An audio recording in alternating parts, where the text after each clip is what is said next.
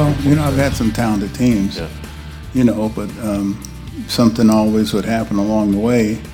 You know, um, the Bartman play, and then the play in Washington where, where, um, you know, we just got hit in the face uh, with the bat off of uh, uh, Javi Baez, and so yeah, this is a very talented group. Um, the difference between this group and some other groups that I that that I've had is the fact that they always looking for something good to happen. And Washington, we had a very talented group, but you know they had lost in the first round before I got there two or three times, and so therefore, you know, you start looking for you know for things to happen. Well, this group uh, looks for good things to happen and expects good. Well, normally when good things happen for the Houston Astros, Kevin Barker, they happen in bunches. The Astros 7 2 winners last night over Atlanta in the second game of the World Series. And if you look at the Astros this postseason, Kevin, and if you look at their wins, and if you look at the number of runs they score in each win, it works out to seven and a half runs per win. Hmm. If you look historically, you know, the 1987 Twins averaged 7.6 runs. The 2002 Angels, beat Dusty Baker's team, had 7.7 runs. The 83 Jays had eight runs. Um, sorry, 93 Jays had eight runs, and the 2007 Red Sox had eight runs. Pardon me, the 93 Jays had 7.8. The Red Sox of 2003, uh, 2007 had eight runs. You know, one of the cliches, Barker, is that hitting is contagious. And I mean, how the hell do you analytically, how do you how do you confirm that?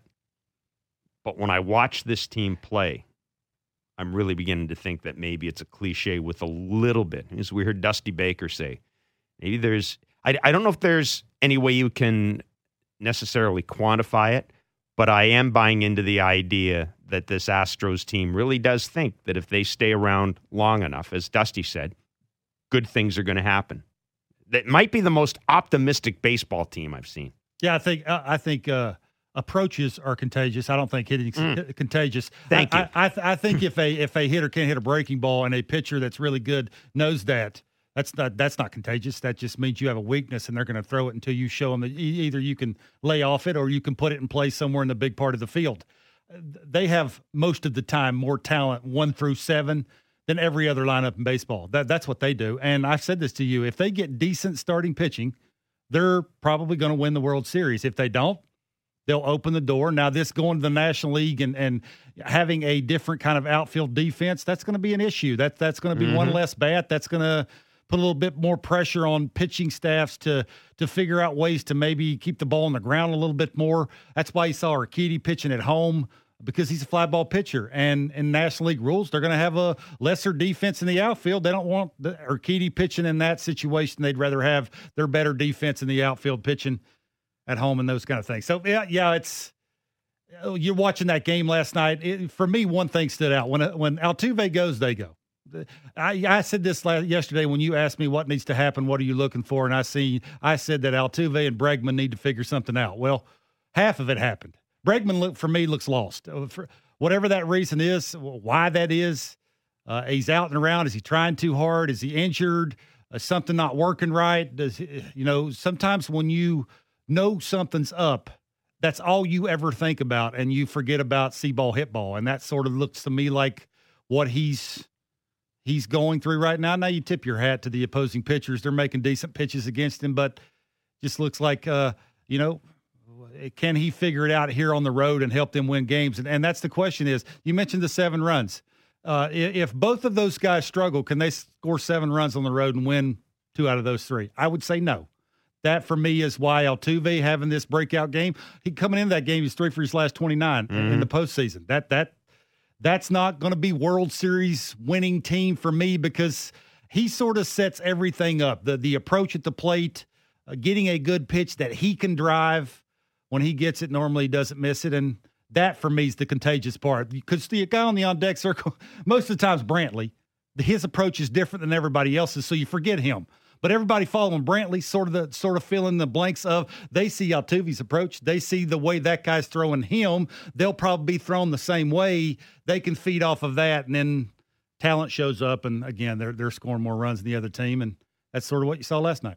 Jose Altuve now has 22 home runs uh, in the postseason, and you know he's put himself up there with Bernie Williams, names like that, guys that we consider to be among yeah. the ultimate, maybe not not just clutch hitters, but clutch players, guys who've always who who had that reputation as you use the phrase when the lights are brightest. Guys who had that reputation of enjoying playing the game when the lights are brightest.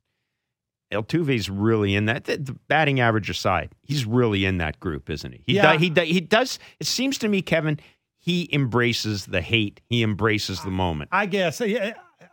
It's very hard for me to take that 22 homer stat and and run with it and be excited about it uh, because of what we know happened up until last year. How much of those how much of those home runs are legit? Like legitimately going up, having an approach, knowing, having an educated guess, or a lot of that was banging. That that I, I hate to say it that way, but that that's the whenever I heard that number said out loud, I up until last year, I, I, I just I just can't take that number serious. He's a very good hitter. He he has a a decent approach at the plate. Now he's very aggressive this time of the year, maybe too aggressive. He swings at everything, and you know that that's why going into last night, Max Fried. If you're Max Fried, how do you have an approach against a guy? How do you get locked in? How do you mechanically have a good finish early in a game when you have a guy walk to the plate who is as aggressive as Altuve is? Who you know, there's really no way to pitch to him. How do you get locked in? How do you how do you do that? And that's that's the challenge that opposing pitchers have against a guy like that. But every time I hear that 22 homer, I don't know about you, but how how do you go? Okay, that's a that's a great stat, but how many of those are legitimate home runs that he legitimately had the approach we don't. of? Yeah, we don't. We, I mean, it's impossible to tell. Exactly right. You can have your suspicions, but it's impossible to tell. Exactly. And that, and because it's impossible to tell, I view it as being as legit as as Bernie Williams, with the understanding that we do have evidence that the Houston Astros cheated. Um, but I, I you know, on, on every on every home run? I don't know.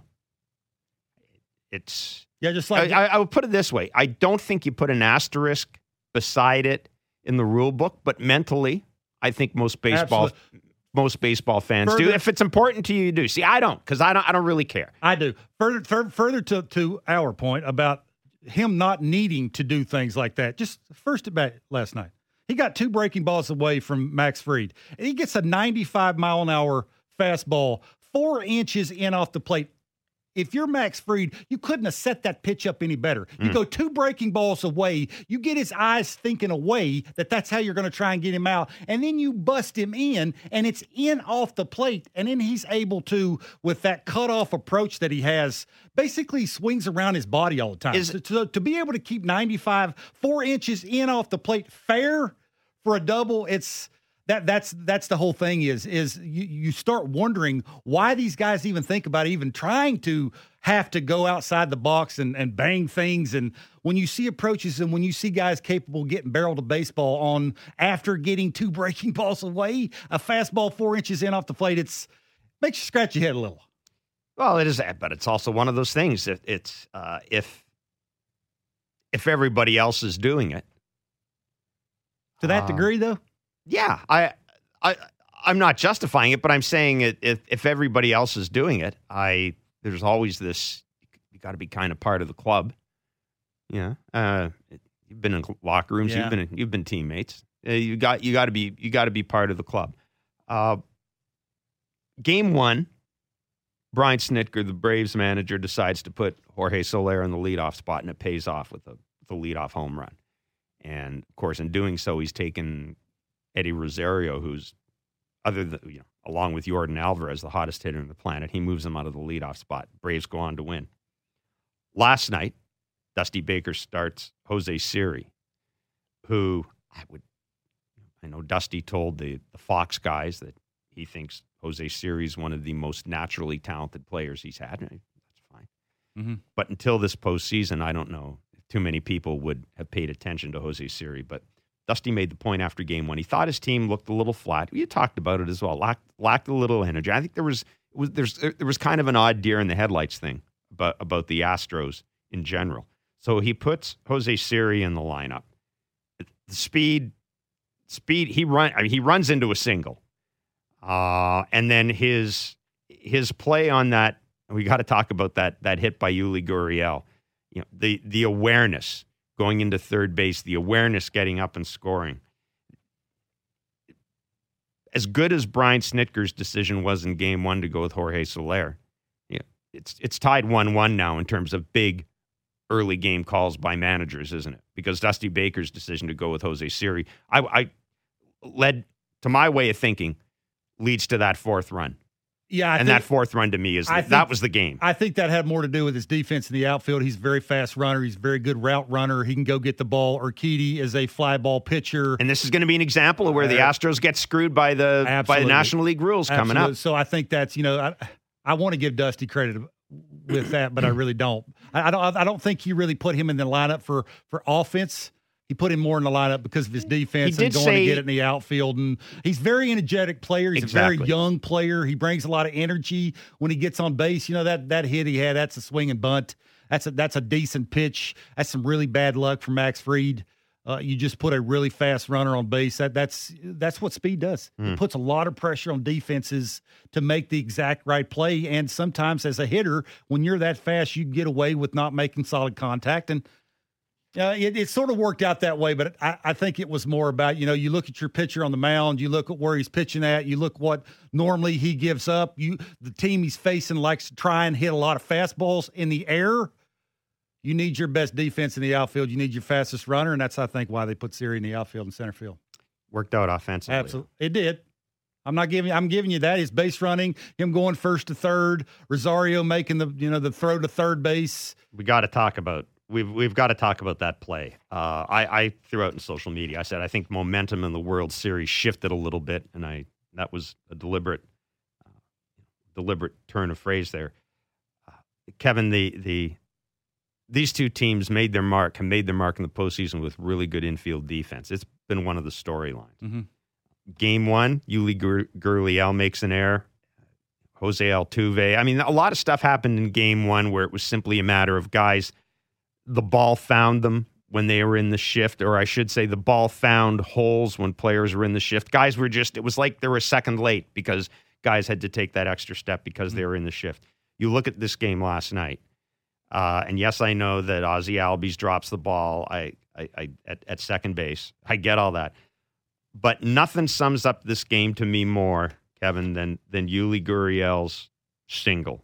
Now, set this up for you. During the regular season, we know teams have been have been shift heavy.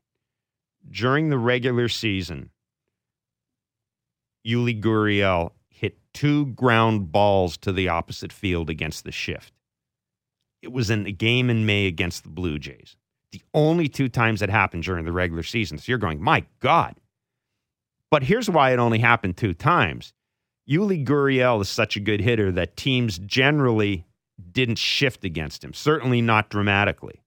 In fact, teams only shifted like 3% of the time against him, and he was 8 for 16 in those. Well, the Braves decided to shift. And, and John Smoltz says on the, on the Fox telecast, John Smoltz says, Man, I would not be comfortable leaving second base open like that. Ball goes up the middle, and of course, we saw the, the, the play develops, and that, that, inning, that inning keeps on going. Look, nobody is going to say that teams are going to stop shifting because of this. But it's two games now where where we have seen teams, Kevin, kind of put themselves behind the eight ball a little bit, putting their players in position where they haven't been able to make plays that could have snuffed out innings or saved pitches. Is that just, and we'll, Dan Shulman will join us in a few minutes. We'll talk to Danny about this. Is that just kind of fluke? You know, one of the storylines going into the World Series was after what we saw happen to the Dodgers was this whole idea of using starting pitchers to come in and close games and yada yada. Where teams going to re-examine that? Is this, do you think, at all going to lead teams to not think twice about shifting, but maybe be a little more careful? Absolutely not. They they shift for a reason because it works. Now, if you're Gurriel, he, what was he been shifted on during the regular season? Sixteen times. He's eight for sixteen against against the shift. That would tell you not to shift. Oh, well, actually, that, basically, what that tells a really good hitter like Gurriel, who can use the entire field, how that pitcher's going to attack him. If I see the second baseman right behind second base, I see the shortstop in the hole between third and short, I know probably going to get some soft stuff in, hard stuff in. Okay, I, that that's going to make me adjust to ha- what I want to swing at, what I don't want to swing at. He took two heaters right down the middle. He's 0-2. Why would you take two heaters right down the middle and then swinging a, a, a third four seamer that he that Fried threw three four seamers in a row? The third one was four inches down, right Yeah. down the middle. Why are you taking the first two? Yeah. That, that that's the whole point in in how hard it is to pitch to the the the American League leader in hits with the approach of why are you taking the two fastballs right down the middle and then you swing at the obviously it's it's with two strikes and he's going to expand a little bit but his approach is I'm going to go up the middle the other way with two strikes. Now obviously probably you may want to shift before you get to two strikes Mhm. and then his approach is a little bit more letting the ball travel trying to barrel up that way because most of the time you get some ser- secondary pitches.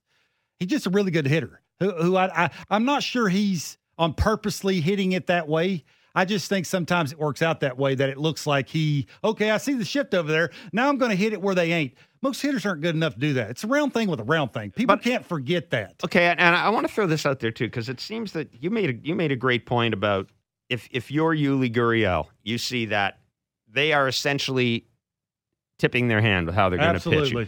Now let me ask you this: You've got, let's just say this: the starting pitching in this series so far has not been great. Now was really the starting pitching so far in this series has not been great. Extenuating circumstances with Morton, but even Charlie Morton's first inning wasn't great. If you've got a pitcher who is scuffling, aren't you increasing or aren't you decreasing the margin for error by shifting? In other words, when you shift, it, it doesn't matter. It doesn't matter if the guy in the mound is fighting his control, doesn't have his best stuff. Yeah, I wouldn't think so. I, I, I think it, they're creatures of habit. It, it's worked for them all year when he's been on the mound. This is how you you you know they do uh, all this advanced scouting on how certain guys. If, you throw it here, you throw it this kind of pitch, it moves in this direction. He gets barreled to it. Nine times out of ten, it's going to go to this spot. Go stand over there. And most of the hmm. time, nine times out of ten, they're right. You see how many leans you see that are hit right up the middle. Second baseman standing right there. Uh, it's most of the time, and it's just very hard that one guy in a lineup that's this good of a hitter that gets hits more times than most other people gets get hits, and it doesn't work against him. Now you're going to change your entire philosophy of how you play infield defense against everybody else. I just don't think you can. I take might it to- against this guy, Kev. Kev, I might. I might against this guy. Uh, maybe, I might. or you get everybody else out around him, and you can pitch around him. Now, and How about And- how about and- trying that? But but most most people don't have the Tuckers of the world in front of a guy like that who's left-handed, who can get hits up the middle the other way to the pull side, who's as aggr- aggressive as a guy like Tucker who gets on base as much as he does, and then it makes it impossible to pitch a guy around a guy like Gurriel. and it's got it's it's got to be said too that all of this works because the number nine hitter who was what two for 30 two for 31 in the postseason He's three for thirty-five now. He's in three for 35 now. Hits that ball again. You're shifting, hits the ball. Eddie Rosario throws to third base, which is left unoccupied. I mean, a lot of stuff had to happen in that in that inning to make Yuli Gurriel's hit mean even more than it, than it might have meant. But it, it was just it was, it was for me it was a fun inning. It was a fun inning to watch because there's a lot of baseball that went into those runs being scored. There's a lot of baseball that went Yeah, into see, those thought- four runs. I thought Max Free was good. I think sometimes you got to tip your hat to the. well, he did to retire. the What he retired? lineup. He retired con- ten consecutive in a row. Yeah. hitters in a row. After so the yeah. second inning, he didn't give up a base runner until the sixth inning, until he walked uh, Alvarez, and then he gave up the hanging breaking ball to to Correa, and then they took him out of the game. So he was after the second inning, he was really good. But even the second inning, like like they were they were. He was making good pitches. He was throwing breaking balls to set up fastballs. He was, and then the whole thing was what good lineups do Mm. is when you miss, they make you pay for it. And that's basically what happened. He missed one pitch and they made him pay for it. That that's I think why they called that lineup the Magnificent Seven. Is because when you it's just so hard to always make quality pitches. When they get to two strikes, they they foul off a pitcher's pitch to get a hanger or a stinker. And normally when they get that stinker, they put it in, a, in play hard. And normally when it's hard, it's a hit and it's very productive. And that's that's just why Max Fried left-handed coming into that park with some righties, with lefties who know how to go the other way. That's not an easy matchup. And they were talking on the MLB network about he's a lane guy. He's basically into righties, away to lefties. Well, even if you know that as a hitter, you still got to go up and execute. And that's basically what Well- he did. I, I thought he was good. I, you know, he made a couple bad said. pitches at times, Yeah. and they made him pay for it. and and let's let's also let's at least acknowledge that the ball that Gurriel hit came off his bat at 84.2 miles per hour. It could have very well been a double play if the Braves had played that had played that differently. So you're right. It's not as if he was tattooed all over the park, but it was still it was still four runs. Yeah, he had the swing and Still bunt. four runs. He, he has a he has a guy that's three for thirty five in the playoffs. That that he, he threw two curves too. He got threw- baseballed, didn't he? He got baseballed. He probably th- you know pitch selection to to to Maldonado on the after the two breaking balls. You threw him a slider in. Now the slider in was four or five inches in. Why are you throwing that? Why are you throwing him three breaking balls? Now you look at his numbers. He's hitting on the season like somewhere around a buck eighty off of mm-hmm. haters off the breaking ball. He's hitting somewhere around a buck forty. He's not a good hitter. That's bad luck. The, the swinging bunt. That's a bad. That's bad luck. So he had some bad luck. He he tried to make good pitches. He wanted to s- establish in and get them out in. So how do you do that? You have to do that early in the game, which is sort of what he did in the first inning. Well, he gave up the double, which was a good pitch. He gave up the sac fly on a slider, which was a bad pitch to Bregman, who's really struggling. And then after that, the second inning, he's he sort of snake bit on the on the swing and bunt and the three for thirty five guy. Other than that, he made decent pitches. They just made him pay for it. And then after that, he sort of fell into who he was with, which is sort of a breaking ball first guy. The sinker down was working a little bit better. I didn't like the slider. I think that was his that was his worst pitch. I don't mm-hmm. know why he was throwing that as much as he was. He was trying to set it up with the breaking balls away. But again, it gets back to that magnificent seven was laying off that. You have a good approach. That team wasn't biting. Now you have to do something different. And this is why I love baseball. I just love the the back and forth, the having it bat on the on deck circle, the the when you go in but before the game starts and you're a really good lineup and you know what that guy's trying to do and you can actually go up and execute it. That for me, try you know when I used to try and hit and trying to have a halfway decent approach and actually seeing a lineup go out and do it, it's pretty cool to watch. yeah, it's they are a remarkable lineup. There's there's really no other way. There's really no other way to put it. Um, Jayson Stark, the Athletic, dug up a neat little nugget here. Yesterday's game. This gets to their lineup. Yesterday's game. You call them the Magnificent Seven. We call them call the infield. We call them the core four. Yesterday's game was the 69th postseason game for Altuve, Gurriel, Correa, and Bregman. 16, 69th game they've all been together. That is a new major league record, surpassing the Yankees lineup of Jeter, Williams, Tino Martinez, and Paul O'Neill, which is the best postseason Yeah. best postseason lineup post 1995 I've seen. It is Uh, the way you can't teach experience. The, the more experience they have, they, they've been there and done it before. There, there's a lot to be said about that. You know, you could almost up until last night, you could call them the Magnificent Five. Altuve wasn't giving you anything. Mhm. He's a little all or nothing. And uh, Alex Bregman for me looks lost.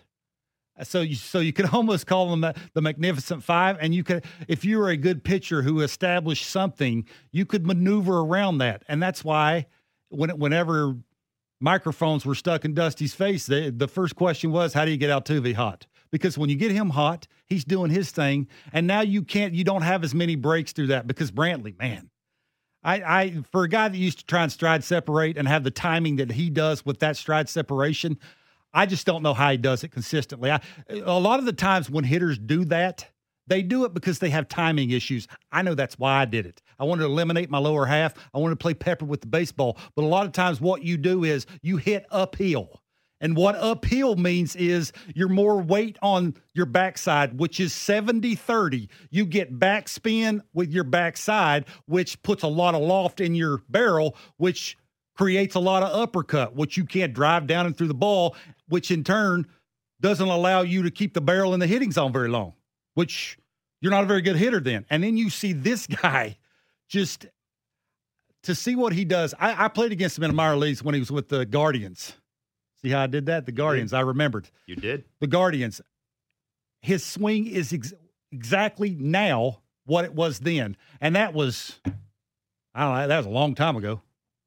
Well, I think we, uh, I think we're seeing in this World Series why the Blue Jays tried Oh. so hard to sign Michael Brantley. It's it's amazing. Just everything he does, the way the way he fights off two strike pitches to live to fight another day. I I can't tell everybody who's never tried to do that how hard that is to do to say, I know I'm getting a good one. And I know it's probably going to be a strike. How do I foul that off so I can maybe get a stinker?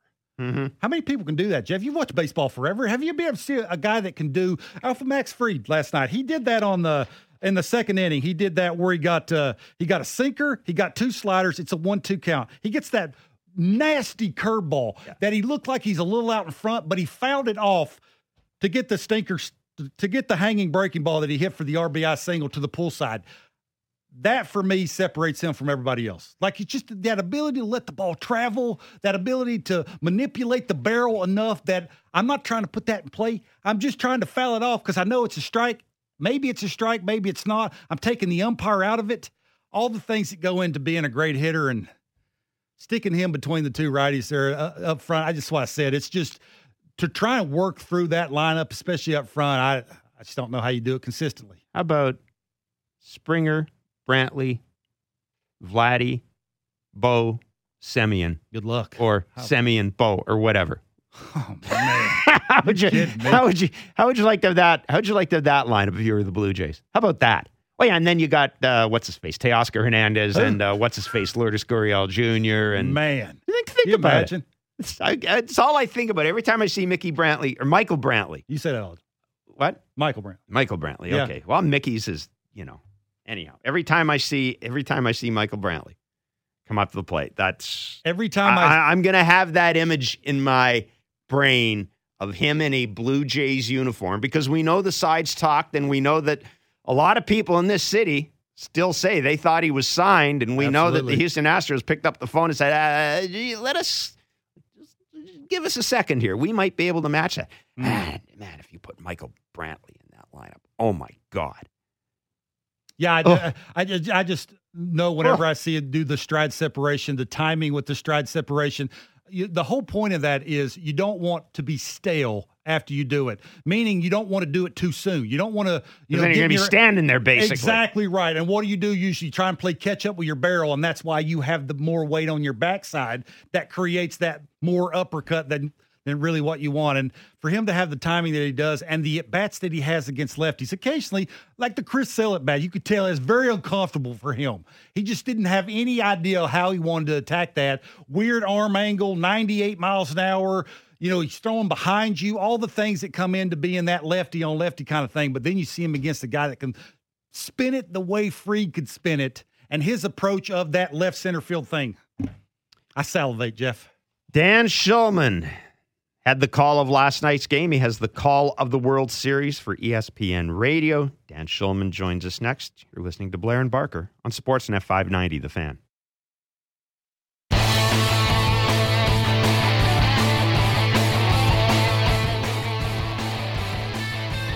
All right, there's a report in the New York Post, or was a report in the New York Post, that the New York Mets asked the Toronto Blue Jays for permission to speak to Mark Shapiro about their vacant general manager's job. The permission, according to the report, uh, which was reported by Mike uh, Mike Puma, uh, Joel Sherman, and Ken Davidoff, reporters with one pretty good reputations and two really, really, really good sources. Uh, the report is that the Blue Jays did not give the Mets permission to talk to uh, Mark Shapiro about the job. There, there's a, a, bunch of aspects of this story that um, I mean, it's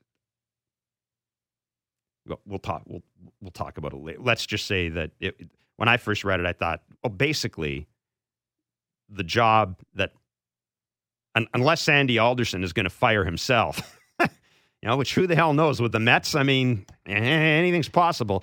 Basically, the job would be a massive, massive demotion uh, for for Mark Shapiro. So I, I don't. Guess maybe the maybe the Jays saved him hassle by uh, if they did in fact not give approval. They, maybe they just saved Mark from having to waste five minutes of his of his time talking to the Mets. Anyhow, we'll we'll talk about that a little a little later on because the Mets GM story. The Mets have been turned down. The, uh, I'll tell you what, Bark. The Mets have been turned down more often than I got turned down for my grade twelve grad date. Like I'm not not even close. And believe me, I got I got turned down a lot. Uh, nobody wants that job. I'm not sure that's it. If you if you're, you're if you're an up and coming GM, you wouldn't jump on the chance to go because not if a, you if you well if you turn it around, not a chance. If you turn it around, you'll be you'll be known as the person that turned around the that that thing is in toxic. New York. That what? thing is toxic. You can make it not toxic. Toxic. Uh, Dan Shulman is ESPN's MLB play by play voice. He has the radio call of the World Series for ESPN, and he joins us on Blair and Barker. Mr. Shulman, thank you so much for joining Barker and myself. I don't know if you caught our discussion before the break, but we were, we were, both of us we kind of got a zen like moment here where we closed our eyes and imagined mm. what the Jays lineup would have been like with Michael Brantley in it. Um, and look, there's a lot of good storylines, obviously, with the Astros and their great lineup and the core four and yada yada.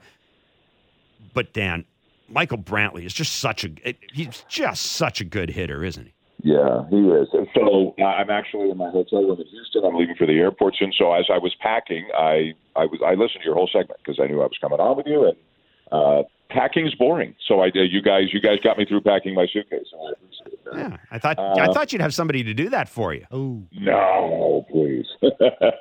um, I, I love Michael Brantley. Love, love, love. He is exactly the type of hitter who would take away that element of sameness that exists in the Blue Jays lineup. But I do think if they signed Michael Brantley, I don't think they would have signed Marcus Semien.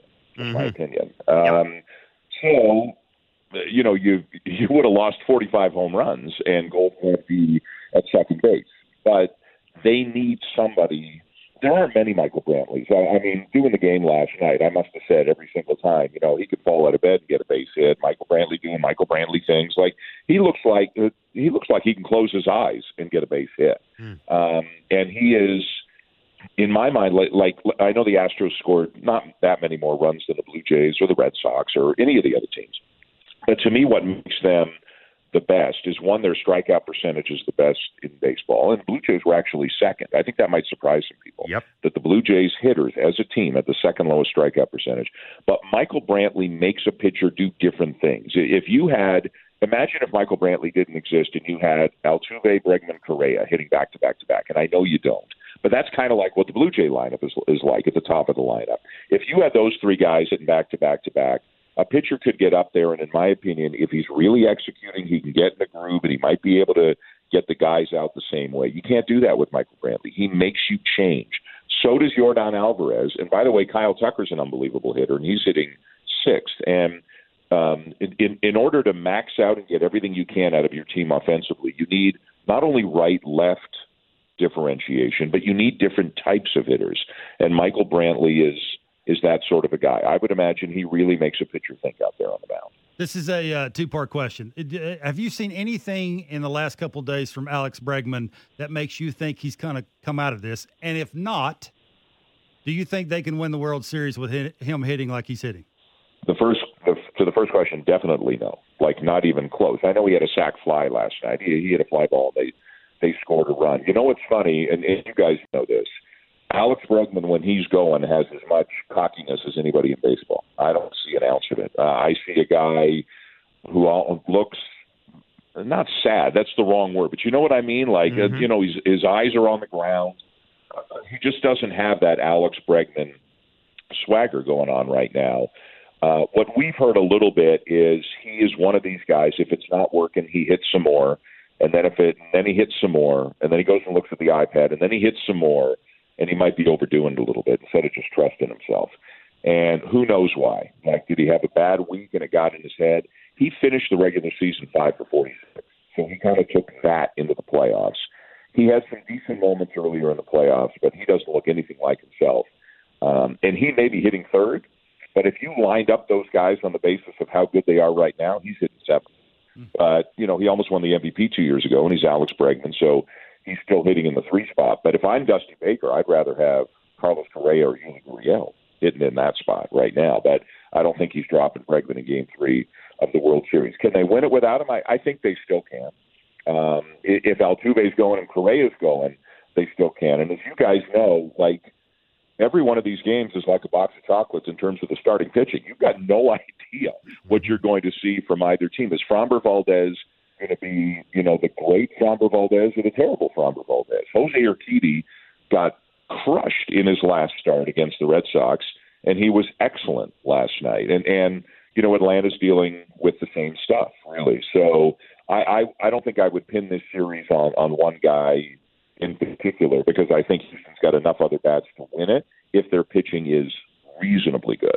Now, I know the last time we had you on, we had a chat about Cristian Javier, and you said we were kind of wondering why he wasn't, why he didn't pitch that much or as much as we thought he might in the NLCS, and you, you know, you're going to ask ask Dusty about it. And of course, now we saw last night, Cristian Javier is hugely important to this team. And Danny, I, I think he, I think if the Astros win this series, I, I think there's going to be a whole lot of Cristian Javier happening for, for that for that to happen. What what's your read on him? And it, does Dusty really just basically look at him as sort of my best piggyback option if a starter, you know, if a starter has trouble right out of the gate? Yeah, he looks at him as first of all a multi-inning option. Another great thing that I think the Astros do, and the Braves do it too. And I would love to see the Blue Jays do a little bit more out of this, out of the bullpen. And I know Javier started the season in the rotation, but to have one or two guys who legitimately can get you six outs through the regular season, mm-hmm. like just not one inning, one inning, one inning, one inning, like to to it, you're not going to face guys second time around that much. It's not like a starter third time around. I think one of the, the best things that the really good bullpens have going for them is every now and again guys can go get four, five, six outs, and yep. it's not just he doesn't feel comfortable getting up and down. You run you run through too many guys when when everybody's only a one inning guy. But I I think what Dusty sees in Cristian Javier is an unbelievable slider. It's what the hitters see as well. Mm-hmm. So Dusty kind of picked like an unbelievable slider, and and um, if he throws it where he wants to throw it, um, hitters hitters have no chance. And so I think Dusty likes to use him mostly against right-handed batters because the slider plays especially well against righties, but he'll trust him against both. And he's kind of that that bridge guy. You know, then they go they go out and they get a guy, Phil Maton from Cleveland. Like nobody in the world knows who Phil Maton is walking down the streets of most major league cities. But Phil Maton and Houston does this better than anybody. Um, and Blue Jays, I think, are very good at this. I think they are really getting there and identifying these kinds of guys. But Phil Maton has pitches that they think as a right-handed pitcher get lefties out. They like the spin rate on his fastball. They like they like his curveball. So I don't know if you guys uh, you know noticed it. Dusty had a righty and a lefty up in the pen, and and Rosario and Freeman were coming up mm. like NLCS MVP, last year's National League MVP, two left-handed batters. Dusty brought the righty in. He brought Maton in because Maton gets out lefties, and and um, you know that's that's a move where a lot of people are saying you had a lefty up in the pen, Dusty. Why aren't you bringing the lefty in to face Rosario in Freeman. But I think Dusty has an outstanding feel now for what his bullpen is. You know, he's been with the team the second year. Some of the young guys have evolved and improved, and they're more established. They picked up Maton, they picked up Graveman, and I think Dusty, who in years past, as you guys know, got criticized for bullpen management at times. I think he's got he's really got a feel for how he wants to use his guys in different spots right now. I, I, used to think momentum was a huge deal. You watch these playoffs, it means absolutely nothing. One team's got it one day, the, the other team's got it the next day. Do you have a feel of who might have the most momentum going into Game Three? Know, I, I'm with you. I don't. I, I don't think it exists. You know, again, like Ian Anderson could be really good or or not so much. And Luis Garcia, he's made two starts for the Astros, and just like Urquidy, just like Framber Valdez, he's been like lights out unhittable, or he walked off the mound one batter into the second inning with a bit of a knee thing after getting lit up in the first inning by the Red Sox. Like so, there, so there's no way to tell. I know it'll be really loud in Atlanta. You know, the days of them not selling out playoff games during you know the Glavine Maddux Smoltz they were there every year, and the fans got a bit spoiled. Um, those days are gone. I haven't been to Atlanta this October. I, I was on the American League side before the World Series, but apparently it's going to be you know loud as anything there. So I, I think that helps. And the Astros, and I know you guys touched on it briefly. Um, I think it, every World Series is different, but I think it's the Astros at a disadvantage because of the difference in the rules this mm-hmm. year. Um, Atlanta's got a ready-made guy in Soler they can plug in as the DH in the American League Park, and then Brian Snitker can just choose which three of the four outfielders match up the best in his park. But Dusty, assuming he does what we think he's going to do, they're going to weaken themselves defensively, maybe in all three outfield spots, just to keep their best bats in there. And the ball will find you, right, Kevin? Like the ball's going to find somebody mm-hmm. uh, at some point. And this is probably the last year we talk about this. I think it'll be universal DH next year, but um, it, it's always to me a bit of a challenge when you have to go play a game in a fashion in which you don't really play the game. And and you know Tucker played center field four times this year. I'll go look at them, but I would imagine they were all in National League parks. That this was what they were doing. Um, but it, it's it's not ideal. Yordan Alvarez out in left, not ideal. Uh, Michael Brantley's okay, but I think they like him better in left than in right. Um, but it, they're they're weakened in all three spots. But they're obviously you can't take any of those bats out of the lineup. Um, Alvarez, Brantley, and Tucker; those are three studs. You, you got to have all those bats in the lineup. Yeah, I was uh, before the series. I looked at all the road interleague games that they that they played this year, and you're right. Uh, Tucker was in center field four times, um, and the, you know they mixed and matched. They had Myers and and uh, and and McCormick uh, as well in center field. But you know, I, that's what I was going to ask you. Look, Yordan Alvarez has to be in the lineup. Uh, but if you're Dusty and it's a close game, Dan, and it's late in the game, do you play defense for him in that outfield? Because that's you know, people. That's I think by size, it is actually the fifth or fourth largest outfield in baseball. So it's it's going to test Yordan Alvarez. Yeah, it, it is. He, you know, in spite of the fact he's had two triples in his last three games, he kind of, he kind of, you know, there's a bit of a fluky element to that, obviously, of course, but but there's he kind of lumbers out in the outfield, and and I think they like Brantley in left generally because in Houston that's the smallest uh, spot in the mm-hmm. outfield, right? Because of the Crawford boxes and the short and the the 315 to the wall and all that. So. Um, I think it, it all depends. You know, if Alvarez hits in the sixth and it's three to two for Houston, he's not coming out because it's a one-run game, and you know he's going to come up again. But if Alvarez hits in the seventh and it's five to two Houston, right. then maybe he comes out, and Brantley goes back to left, and Tucker goes to right, and McCormick or Siri uh, go into center field. So I think it's all situational. It depends on the score. It depends on when the guy is due up again depends on a lot of things. But absolutely, at some point, um, it, it wouldn't surprise me at all if he comes out for defense. But you got to feel like the inning or two defensively is now more important than the one at bat you might be taken away from. Danny, really good of you to join us. Have a safe flight to Atlanta, my friend. Okay. Thank you, guys. Good talking with you. Thanks. Take care. It's Dan Shulman. He'll have the call of the World Series, or he has a call of the World Series on uh, ESPN Radio and game three of the series got an off day today, a travel day today. Game three of the series goes tomorrow. Again, three, four, five in Atlanta. No DH in oh. play in Atlanta. As Dan Shulman says, plays right into Brian Snitker's hands. Dusty's got a couple of decisions to make. Eh, well, he's gonna he's got to have Yordan Alvarez in the lineup. But what it, what it what it does do, Kevin, is it takes Jose Siri out of out of out of your lineup. It takes Chas this is not as important, but it takes Chas McCormick out of your lineup. uh, against a big outfield, and you're playing you're playing Kyle Tucker in center, Brantley in right, and and Alvarez in left. Yeah, we, we may be overthinking that a little bit. The way analytics is and the way they can put outfielders in the right positions most of the time, eliminating a lot of the moving around. Occasionally, somebody's going to hang one and you're going to hit it where they ain't. But most of the time, if you've noticed, there ain't a ton of diving in the outfield. That, that's my point here is maybe, maybe – I get it. Maybe it's that double switching. What will Dusty do? The more Dusty thinks about yeah, that, yeah, that might no, be an no, issue, that, that kind of thing. Bark. How many? Just, how many? How many National sure. League games? Dusty's managed a billion National it's a, League games. It's a World Series. Billion it's not. It's not a. It's not a, a June San Francisco game or a Reds game. This is the World Series game. You know, every every thought process that you're going to go through is is you know just poked at to the nth degree. I, I think me it will be interesting to see how the Astros lineup deal with people like Tucker Davidson, Dylan Lee, Kyle Wright, Chris Martin, guys that they haven't seen that they're going to see a lot of because of the fourth and fifth game. Mm. That that rotation, you know, the Charlie Morton thing's not there. That for me is a bigger deal than the outfield. I I, I just think for me we might be overthinking that outfield thing. Well, it, Maybe. Danny's right. If it's it's not an issue for the first six innings of the game. Uh, Yordan Alvarez is going to be in left field. Where it becomes an issue is if it's a close game and you've got a one or two run lead and you're in the seventh inning and you got to think about playing defense. The best thing for the Astros, the listen, what the Astros want is last night.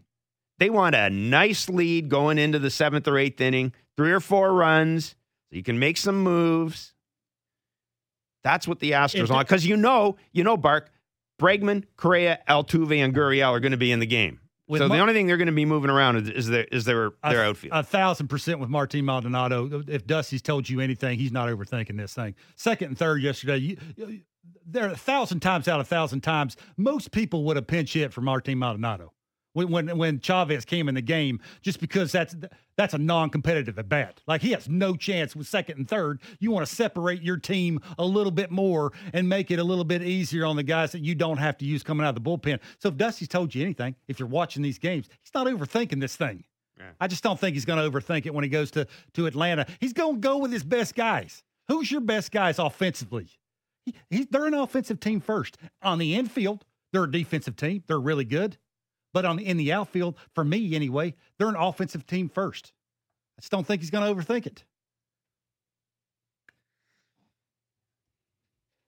Again, though, as Dan said, you know, maybe we should look at it this way: we are we are going to see history in these three games. This could be the last time we see a pitcher God, standing so. at the plate holding the bat. It's a waste of two minutes of your life. And then it, then it's going to be fun. Who will be the last pitcher in baseball history to have had an at bat? We'll, we'll probably know. We'll probably know. Trust me, that won't be something I'll be writing down. Be interesting. Well, it'd, be, it'd be great. Well, it'd be great to get a free drink in a bar. It'd be a great trivia did question. Did you know? well, somebody raised their hand. Who cares? so no DH for three, four, and five. The series is tied one games, uh, one game apiece. You're just you're guess is as good as mine as to who, ha- who, who has the momentum here. You know who's going to have the momentum here? Whichever pitcher gets into the fifth inning, that team is going to have momentum in this series. It will be very interesting to see how Altuve and Bregman handle the crowd.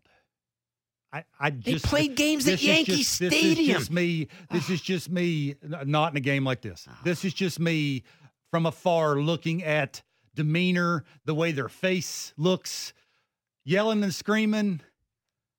Oh, Bregman, Bregman seems, is to not. Me, seems to me like it bothers him. Bregman is not the same dude. That's that's apparent. That's absolutely apparent. When you're struggling on top of that, you're getting booed and yelled and screamed at the way they're going to get yelled and screamed at. How are they going to handle it?